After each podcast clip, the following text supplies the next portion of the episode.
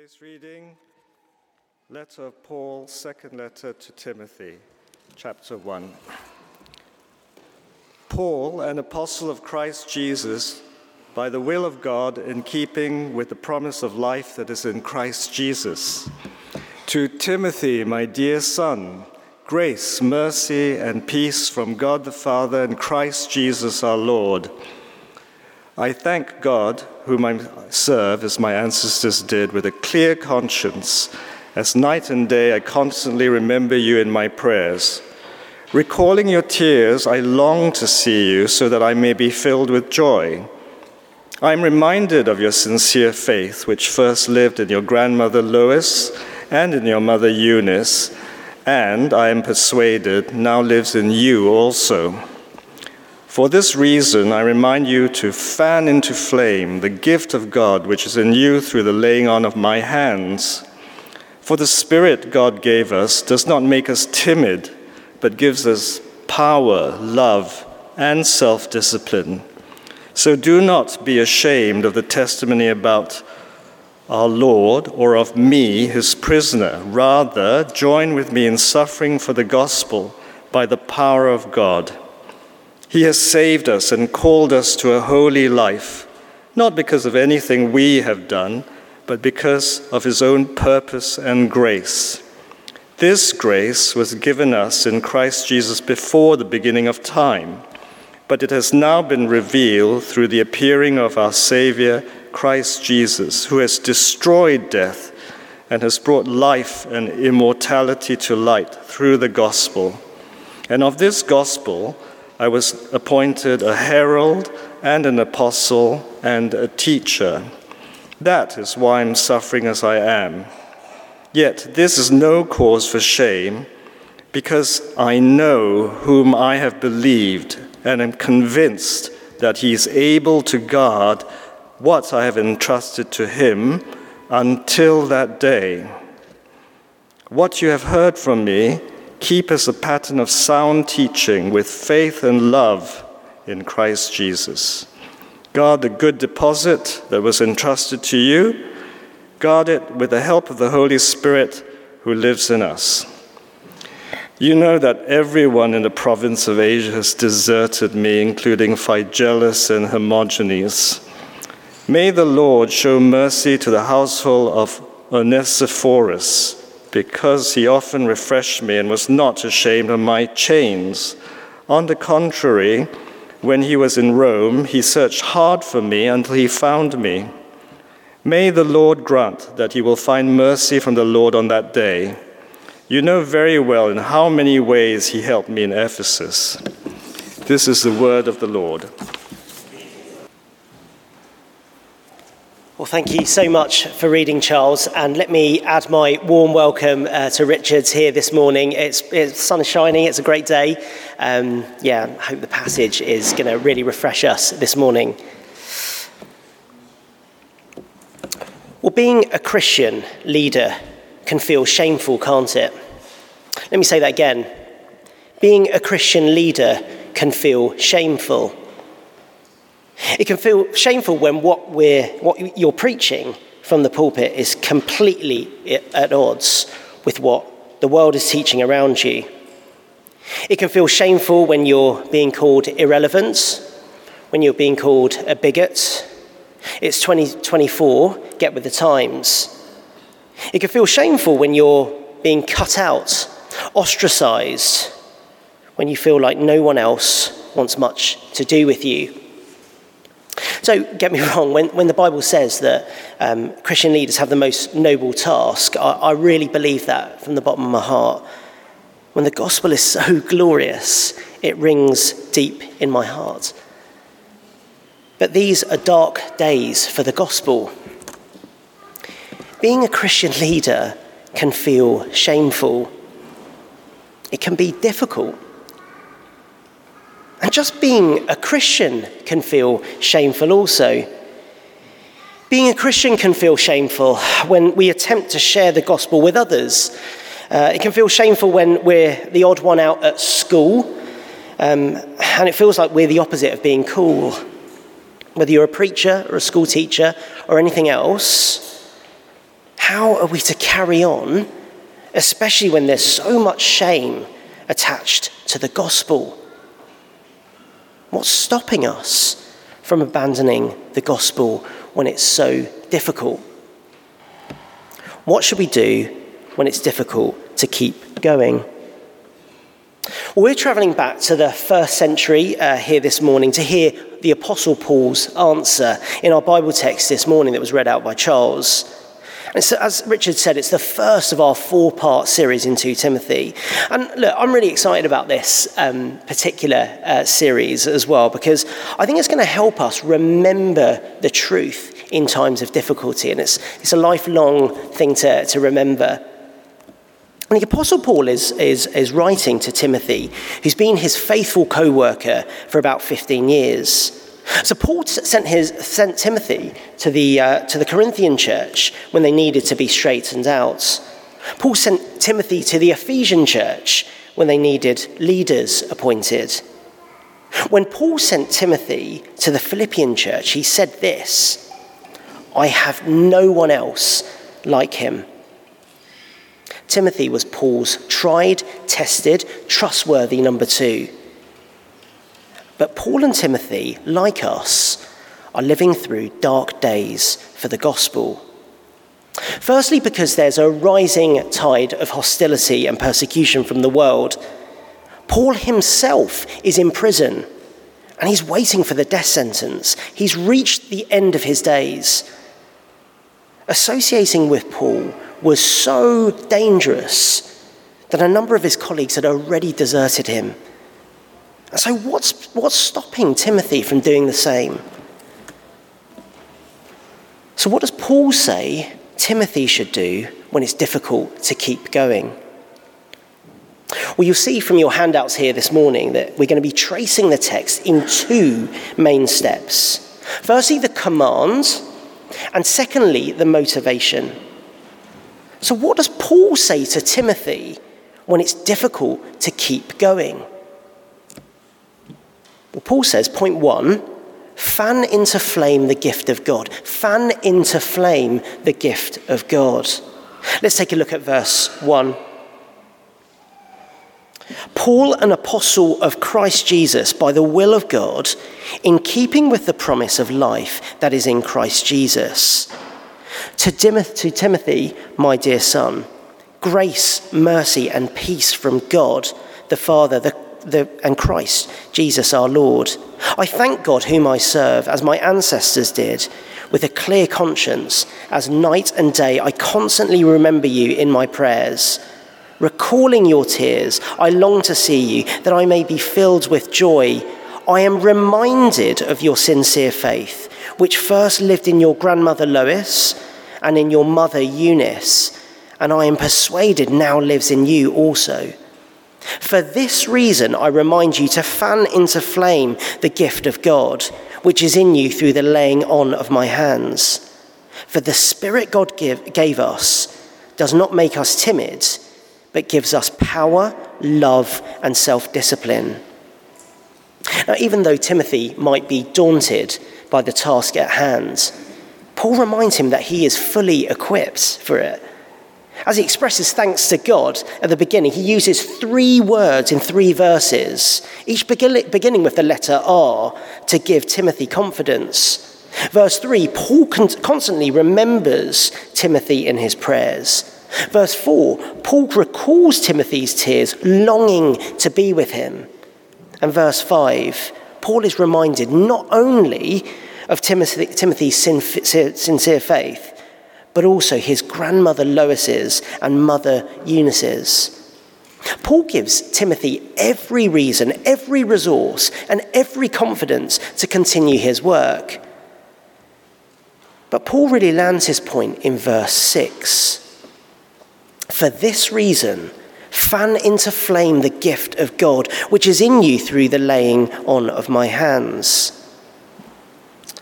At least once or twice a year, we stay at my in laws, and they're, they're, here this morning actually, in, in Northern Ireland, Newtownards, um, just on the coast, about 10 miles east of Belfast.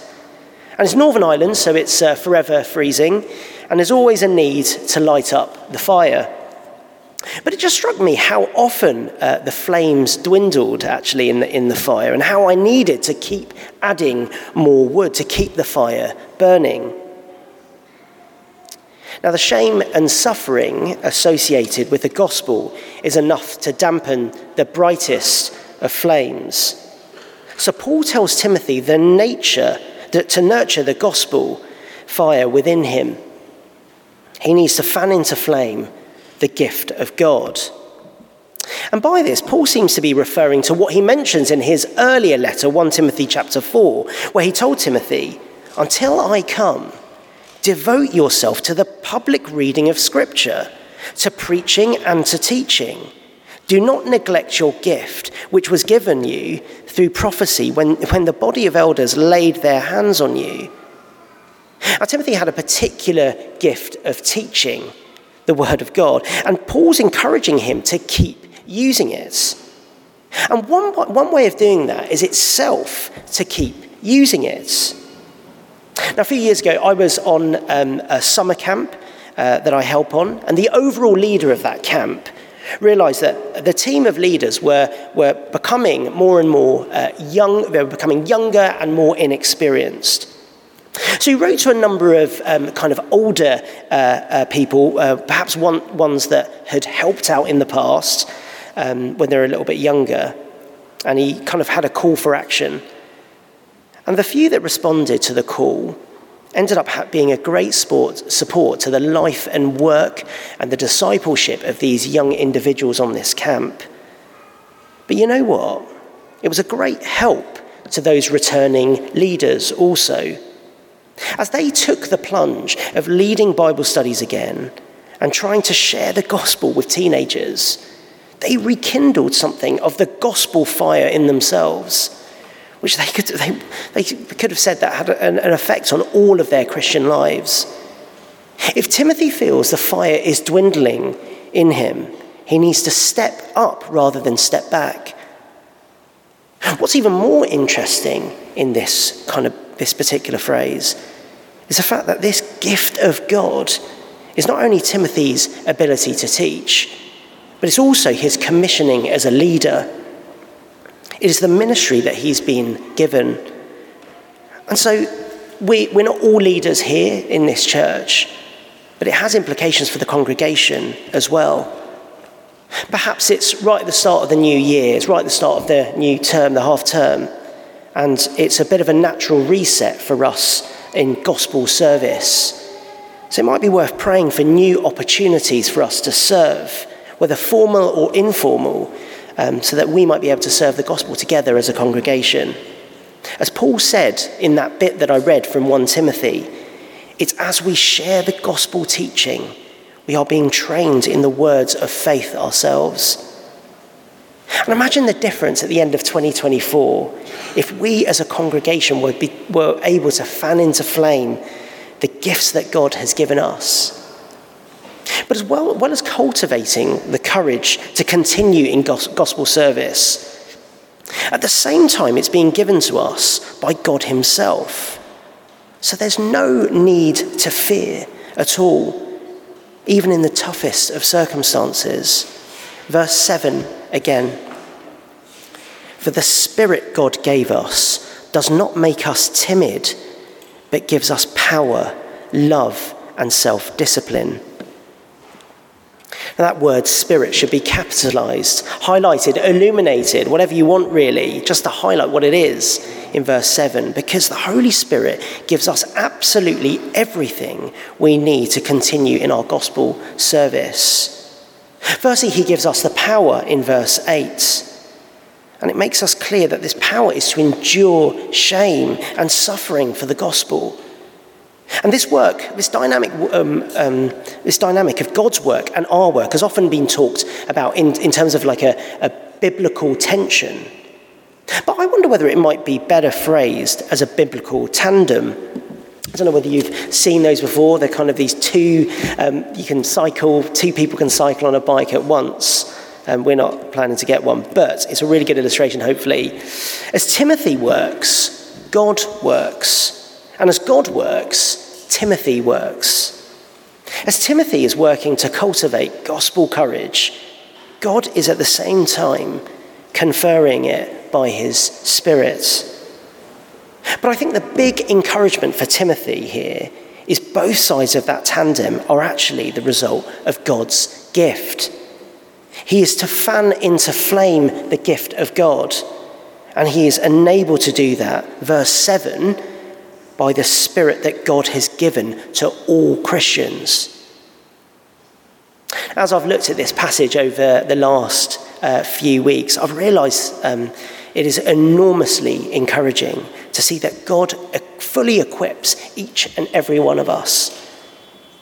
Whatever the situation around us, however dark the day is, I'm comforted by the fact that I'm not relying on myself to be equipped. But I know that He has given me absolutely everything I need. And knowing this gives me the confidence to, to be able to press on for the rest of the year and beyond. What should we do when it's difficult to keep going? Paul says, fan into flame the gift of God. So, firstly, that's the commands. But of course, we haven't addressed the question why. Why would Timothy carry on with ministry? What's the motivation? Well, Paul says, because the gospel brings life and immortality. That's our second point, because the gospel brings life and immortality. Let's pick it up from verse 8. So do not be ashamed of the testimony about our Lord or of me, his prisoner. Rather, join with me in suffering for the gospel by the power of God. He has saved us and called us to a holy life, not because of anything we have done, but because of his own purpose and grace. His grace was given us in Christ Jesus before the beginning of time but it has now been revealed through the appearing of our Saviour, Christ Jesus, who has destroyed death and brought life and immortality to life through the gospel. Paul says the reason that Timothy shouldn't be ashamed, the reason to keep persevering in ministry when it's difficult, is because the gospel brings life and immortality. Now, throughout life, um, death has remained the most pressing and perplexing human problem. The great undefeated dragon. And humans have long tried to find a cure for death. Our earliest surviving story uh, is the Mesopotamian Gilgamesh epic about the hunt for a death cure. China's first emperor, Qin um, Shi Huang, launch an obsessive search for the elixir of life. Some Romans drank gladiators' blood, and some, uh, some French nobles drank liquid gold. But sadly, the quest continues. Now, some of us might scoff um, at this, this today, but today, beating death is actually a really big business. Billionaires, scientists, entrepreneurs are racing to retire the Reaper and finally put death to death. In fact, in 2013, Google actually launched the sub company um, Calico with a mission to prolong life and stop death. Google Ventures now invests 38% of its $2 billion portfolio in life extension projects. I guess when we think about it, Google and um, kind of gladiators' bloods are a little bit far fetched, a little bit out of our, our region, I think. I wonder whether our Western way of trying to defeat death and make ourselves immortal is by creating some sort of legacy on earth. Immortality and legacy through our job performance, through our exam results, through owning a house Immortality and legacy through the best education for our kids. Immortality and legacy through being a good person. All in the hope that after we die, our achievements and our investments in this life now will help us to live on, be immortal in the future. But what, what Paul's talking about here isn't just blind faith in some future day where death gets defeated. It's faith in a fact, the historical, real life resurrection of Jesus, where it was decisively proved that death is not the end. Chapter 1, verse 10. Jesus Christ has destroyed death and brought life and immortality to light through the gospel. Now, one of the reasons why Paul is so keen to emphasize the extraordinary truth that the living God has given us the gift of life through the resurrection of the Lord Jesus Christ from the grave is because no doubt he was under fire. He was under fire, he was in chains, he was imprisoned because of these false teachers.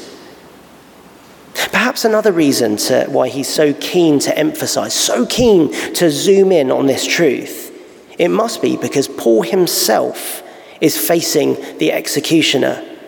He has reached the end of his days. But God has destroyed death and brought life and immortality to light.